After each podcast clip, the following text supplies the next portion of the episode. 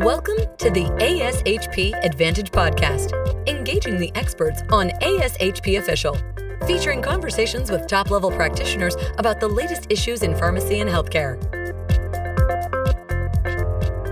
Thank you for joining us in this episode of Engaging the Experts, where we sit down with content matter experts and discuss what is currently top of mind in the world of pharmacy.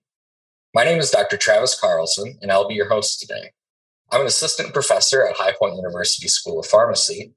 Today, I'll be talking with Dr. Kelly Reveles, an associate professor at the University of Texas at Austin College of Pharmacy. We are faculty for an educational initiative titled Existing and Emerging Clostridioides difficile infection therapies Importance of Microbiome Restoration. that is supported by an educational grant from Ferring Pharmaceuticals Incorporated. This podcast is for informational purposes and not approved for continuing education credit. Thanks for joining us today, and let's get started. Dr. Reveles, in our previous podcast episode, we discussed the current epidemiology of C. difficile infection, or CDI, and the use of microbiome targeted therapies to prevent CDI recurrences. Can you please give us a brief introduction on the current state of CDI and its treatment landscape? Absolutely. So, you know, currently C. difficile is one of only five microorganisms classified by the US Centers for Disease Control and Prevention as an urgent public health threat. Now, this classic classification is based on C. diff being a very difficult to treat infection with a very large patient and healthcare system burden. And it's estimated that we have just under half a million cases and 30,000 deaths annually in the US due to C. difficile infection. And about half of these cases develop in the community setting and about half in or associated with the healthcare setting. Now, one of the biggest challenges we have with C. diff infection is the risk for recurrences. A recurrence is common because the gut microbiome of patients with C. diff is disrupted, and then we give them antibiotics that continue to disrupt our normal gut microbes. And given these conditions, any remaining C. diff spores in the gut can germinate after we take off those C. diff antibiotics and ultimately result in clinical infection again. So it's estimated that about a quarter of patients with an initial C. diff episode will experience a recurrence. And of those, up to 65% will experience additional recurrences. Now, the standard of care for C. diff infection is still antibiotic therapy, so antibiotics like fidaxomicin, oral vancomycin kill those actively growing uh, C. diff bacteria. And in more recent clinical practice guideline updates, fidaxomicin is favored because of its lower rates of recurrence that we're seeing in clinical trials. And this is really due to the, the more narrow spectrum of activity that preserves more of our, our good healthy microbes in the gut. And we also have bezlotuximab, which is a monoclonal antibody, and it is also now guideline recommended in the, the recent iteration of the IDSA guidelines as early as the first CDI episode in certain high risk patients, again, because of its ability to reduce recurrence rates. Now, because recurrences are so tightly linked to the microbiome, though, there has been a lot of interest in using microbiome restoration therapies to prevent recurrences. Now, these can include whole microbiome restoration uh, with products like traditional fecal microbiota transplantation or some newer live biotherapeutic products like Rebyota. Or the other approach is to use a more targeted approach where we supplement a defined microbial community, like with probiotics or another new live biotherapeutic product called VOWST. Now, Dr. Carlson, it, we, we, seem to get a lot of questions on the use of, of probiotics uh, nowadays. So, what do you think is the current place of therapy for probiotics? Yeah, that's a great question. Well, it may or may not be surprising to you, but there are a, a, lot of data looking at the efficacy of probiotics and the safety of probiotics for preventing C. difficile infection. I'm just going to quote a meta analysis here of 31 randomized controlled trials looking at probiotics for only primary prevention of C. diff infection. So these are patients that are at risk of developing C. diff infection, but they've never had CDI before. So we're just trying to prevent it from occurring. These could be patients um, on taking broad spectrum antibiotics that are certainly at risk of developing C. diff infection. And uh, what they concluded in this meta analysis is that the data in totality actually seem to favor probiotics in terms of reducing the rate of C. difficile infection. However, it's quite interesting when you break down those studies and actually stratify them by how uh, uh, common or how often CDI occurred in the placebo group those results weren't as profound if the study had a low baseline incidence of C. difficile infection. And let me go a little bit further into that to explain it. So, in the studies where there were a, diff risk of greater than 5% in the placebo group, and that might not seem like a lot, but that means that, you know, 5% of the patients that are on broad spectrum antibiotics, for example, in the hospital, end up developing C. difficile infection during the hospital stay. That's uh, very high. And I certainly hope for your patient's sake that that doesn't occur at your institution. In those high risk situations, probiotics did seem to be favored. However, in the case where there's a low baseline CDI incidence in between zero and 2%, there wasn't any added benefit of giving patients probiotics. And in that category includes the largest randomized control trial to date, which is known as the PLACIDE trial. It was published in Lancet in 2013, and it enrolled almost 3,000 patients and randomized them to either a multi-species probiotic uh, probiotic product consisting of lactobacilli and bifidobacteria or placebo. And in their uh, control or in their uh, placebo group, the CDI rate was 1.2%. And while the, the probiotics um, slightly lowered that to 0.8%, that difference was not deemed to be significantly different. So I think you have to consider what your population is, how high risk of a population you have before you are going to be able to determine if probiotics are um, going to be effective. And speaking of the, the different types of probiotics that are used in these clinical trials, some of them use multi-species product, like in the Placide trial, um, and the range of species that were included in these products ranged anywhere from one all the way to eight. The majority of these control trials included single species product, and several of them were Saccharomyces species, Several others were lactobacillus species. Uh, some included bifidobacterium species, and then uh, and then even some others included a streptococcus species called Streptococcus thermophilus.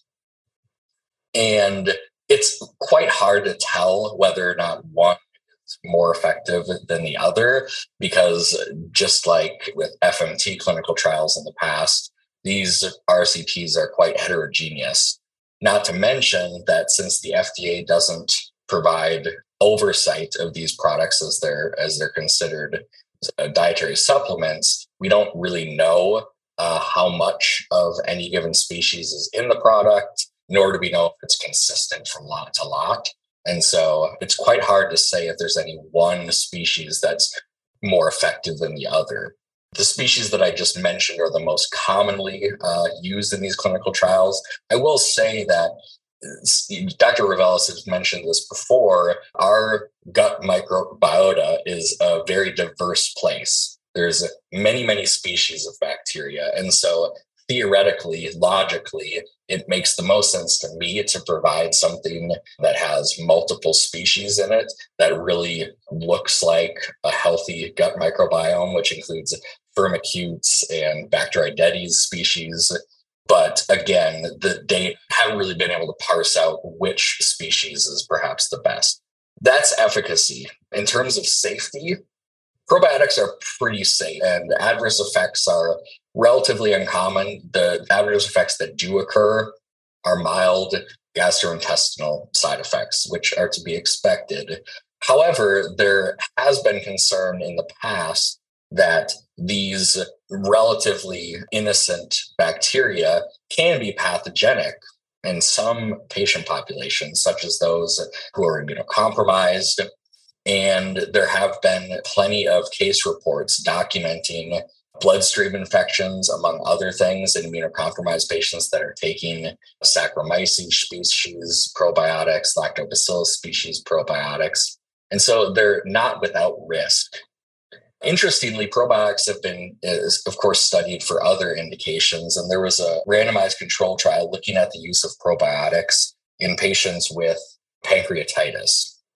And one of the things that came out of that clinical trial was that patients that ended up passing away in the probiotic arm versus the placebo arm. And while I don't think that probiotics are going to cause excess mortality in C. diff patients, it's worth pointing out that just like antibiotics are not innocent bystanders, neither are probiotics. They're not without their risks. And so I think you really have to consider the patient population you're treating, whether or not there is unduly high risk of an infection due to that uh, due to that species, and take that into consideration before you use probiotics for primary prevention. In terms of guideline recommendations, the American College of Gastroenterology guidelines do not recommend probiotics for primary prevention. Neither do the 2021 ESCMID guidelines.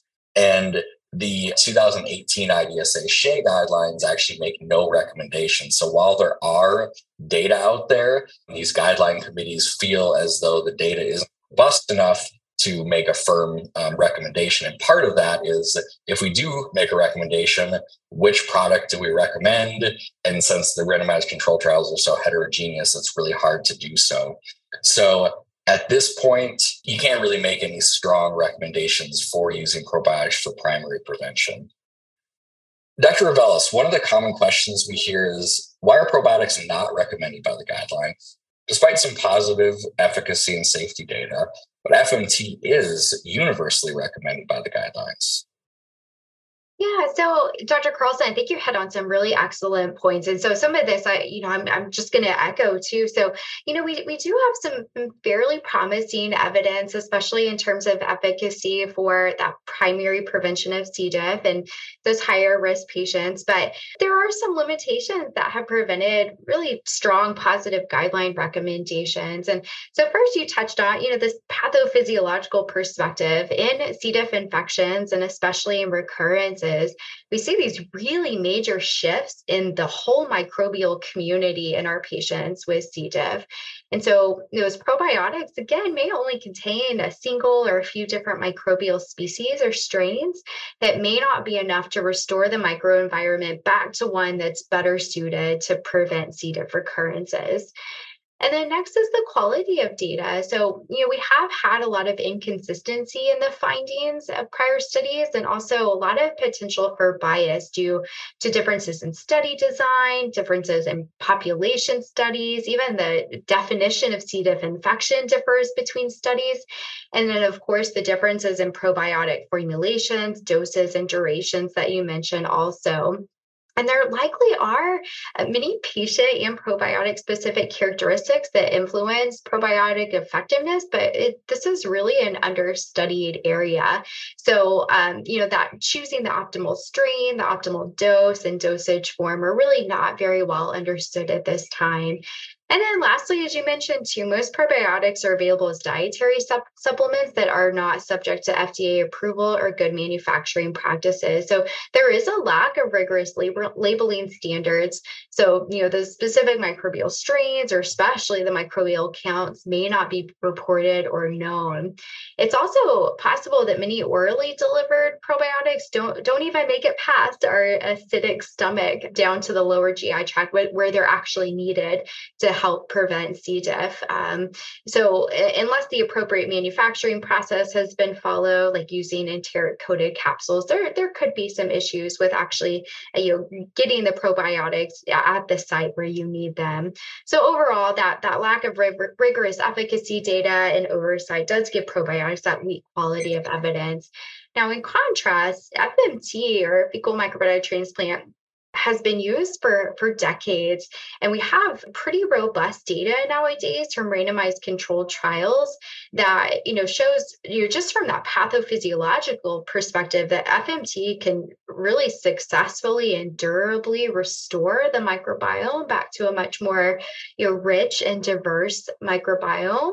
But it also has good efficacy data. So some of the observational studies, I mean, we've seen a sustained clinical response upwards of 90% in, in these patients with traditional FMT.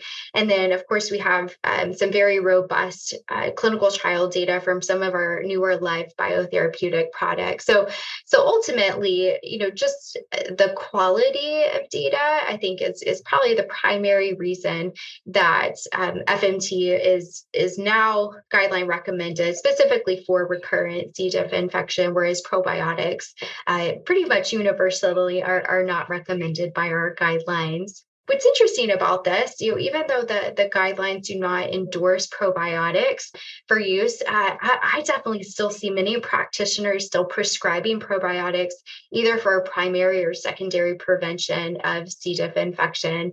So, Dr. Carlson, do you feel like there's any populations that you would use probiotics in? And if so, um, which probiotic?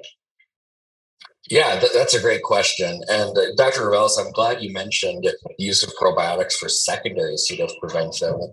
So I talked a lot about the data for primary prevention. The data for secondary prevention is actually pretty poor. There's a lot less data, and it doesn't seem that probiotics provide any benefit in patients with a history of CDI to prevent them from experiencing a recurrence. So, I guess to start with, I would avoid using probiotics in patients with a history of CDI because it doesn't seem that it's doing the job. And that could be for a multitude of different reasons. I also mentioned uh, that, that clinical trial regarding patients with pancreatitis that experienced excess mortality if they received probiotics. I probably wouldn't uh, administer pro or recommend probiotics for somebody with active pancreatitis, although that's a pretty small subset of the patients we might be treating. Outside of that, it all comes down to the risk versus benefit uh, analysis that you yourself make. Of course, there are risks with probiotics, um, including anything all the way up to bloodstream infections due to these organisms. But at the end of the day, it's pretty rare and it's going to be most likely to occur in somebody with where their gut epithelial barrier is has been damaged and in patients with who are immunocompromised that don't have the immune system to fight against these organisms. So in that case, I would if a patient really wanted to try a probiotic, I would educate them about the risks and probably try to discourage them from using probiotics, given that even for primary prophylaxis, the data aren't super strong. If a patient insists on receiving a probiotic or if, or if a physician regularly prescribes probiotics to their patients, I would at the very least ensure that they're timing it appropriately if they're on concurrent antibiotics so obviously, if you administer a probiotic and then shortly after administer an antibiotic, it's certainly doing no good. Um, so there's a consideration with waiting an appropriate amount of time after antibiotics are administered to administer that probiotic to make sure that you're getting any potential benefit if there is any. And then I talked a little bit earlier about the theoretical and logical benefits of using a multi species product versus single species product, because again, we're trying to replenish a very diverse uh, group of bacteria. I would avoid giving single strain species products. And hopefully, we'll have some more robust data coming out, but uh, I think that's where I'm at at this point. Dr. Bells, you mentioned that many commercially available probiotics are limited to a single or few microbial strains, but some newer microbiome targeted therapies are also limited in the microbes that they include. Can you tell us a little bit more about the difference between whole microbiome restoration versus more targeted, rationally designed combinations of microbes? Yeah, absolutely. So, you know, when I say whole microbiome restoration, you know, this typically refers to the installation of a, a, whole community or what we call a broad consortium of microbes into the intestinal tract of a patient. So this is traditionally accomplished with our traditional fecal transplant or similarly with a new live biotherapeutic product called Rebyota. So in these cases, whole donor stool is processed and administered to a patient. And so the, the rationale for these whole microbiome restoration therapies is that we see those major disruptions in the microbiome of patients with C. diff infection, including an overall loss of microbial diversity and a loss of some of our, our core taxa from our major bacterial phylum. Uh, so these products have the advantage of restoring this, this broad consortium of microbes, including bacteria, as well as other commensal fungus and viruses that, that may also play a role in overall microbiome homeostasis and prevention of C. diff infection. Now, conversely, you can create a defined microbial community particularly if you can mechanistically link it to the pathogenesis of C. diff infection and then combine those microbes to help prevent recurrences. So, VOWST, uh, formerly known as SER-109, is an example of this, where only bacterial spores from the Firmicutes phylum are prepared for oral delivery. And this product was really based on the premise that bacteria from the Firmicutes phylum plays a major role in preventing C. diff colonization and germination. And so the advantage of a product like this is, is that theoretically there should be less risk of transmission of potential pathogens because that defined microbial community is administered after other potential pathogens and, and other non-spore forming bacteria are eliminated. Now, the potential con is that other important microbes uh, are not replaced, right? Because we just have that defined microbial communities.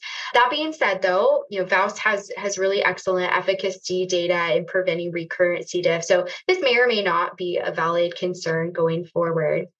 Now, now one of the concerns with probiotics has been their their safety in certain patient populations, particularly regarding the, the risk of infection in immunocompromised patients. So um, you mentioned a little bit about this previously with the risk uh, for, for bacteremia with probiotics, but do we have any data for these new live biotherapeutic products in these special populations, Dr. Carlson? Yeah, that's a great question. And we do have some. I would like to see more. And I do, and I, I think that real world data is going to be so valuable to us to really understand how these products can best be used. VOWST, which was just approved this month, uh, April 2023, or last month now, it's May 1st, does not have any uh, data in immunocompromised patients. I mentioned the exclusion criteria in the previous episode of this podcast, but I'll briefly review them here. So, for VOWST, patients were excluded if they had a known history of IBD, such as ulcerative colitis or Crohn's disease, those receiving concurrent intensive induction chemotherapy, radiotherapy, or biologic treatment for active malignancy, and those with an ANC less than 500. Exclusion criteria were similar for the Rebyota Punch CD3 study. However, uh, they've released preliminary results from an open label study called Punch CD3 OLS, standing for open label study. And some of these preliminary results were uh, just presented at ECCMID 2023. So, of the patients that they had already enrolled and analyzed, there were 483 that received Rebyota in this open label setting. 18% of them, so 91 patients, had immunocompromising conditions. The exclusion criteria that they kept for this open label study was a CD4 count less than 200 and an absolute neutrophil count less than 1,000.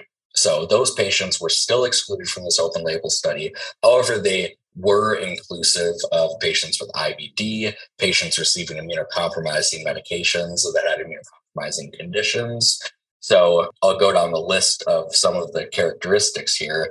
There were some patients that were taking corticosteroids. There were uh, several patients that were taking other immunosuppressive medications, things like TNF alpha inhibitors, other biologics. And then several patients had immunocompromising conditions, like patients with malignant tumors, immunodeficiency syndromes, HIV, etc. The promising news is that efficacy doesn't seem to be affected in immunocompromised patients. So numerically, uh, Rebyota seemed to perform similarly in these immunocompromised patients, but perhaps more importantly, the safety didn't seem to be uh, affected. So, treatment emergent adverse effects were reported in a similar proportion of participants that had immunocompromising conditions or were receiving immunocompromising medications versus those that were not. And the treatment emergent adverse effects that did occur were, again, mild to moderate in nature, primarily gastrointestinal. There were no participants with these immunocompromising conditions that were reported to be experiencing bacteremia or fungemia. So, again, that's kind of the worst case scenario. And there have been case reports documenting this in probiotics. So, it's really important for us to establish that safety of these new live biotherapeutic products. And what we have thus far with this um, CD3 open label study, it appears as though all things are looking good thus far. Again, I think real world data is super valuable. And so I look forward to learning more in the next several years. Dr. Reveles, are there any other LBPs in development for CDI? And how about other indications? Yeah, so there are actually several LBPs in development for C. diff infections, but but other indications as well. So this is, is a really hot area. Um, the two LBPs that are they're probably furthest along um, compared to our, our newly approved products are RBX 2455 and VE 303. And both of these products have completed phase two clinical trial data with uh, positive efficacy findings for preventing recurrences. And RBX 2455 is uh, another broad consortium of microbes, kind of similar to Rebyota. Um, so it's prepared from donor stool, but then it's uh, converted into a lyophilized powder for oral capsule delivery. So instead of the, the enema delivery with Rebyota, this one would be an oral capsule delivery. And then VE303 is a defined microbial community of eight different types of human commensal bacterial strains. And, and these were selected because they are known to provide C. diff colonization resistance. And this one is, is really cool in that it's produced from bacterial cell banks. So it, it, doesn't rely on human donor material to, to make the product. So that may be an advantage, at least from the manufacturing process. Now, there are some other defined microbial communities with phase one data as well. So keep an eye out for especially one called MET2. Now, disruption of the microbiome has been linked to many, many other health conditions from other enteric infections to inflammatory diseases, metabolic diseases like type 2 diabetes and obesity, and even cancer. And because of this, live biotherapeutic products are being studied for a wide range of diseases. And so some of the ones I just find really, really interesting are um, inflammatory bowel disease, graft versus host disease, food allergies, and even neurologic and psychiatric conditions like autism and Alzheimer's and Parkinson's diseases.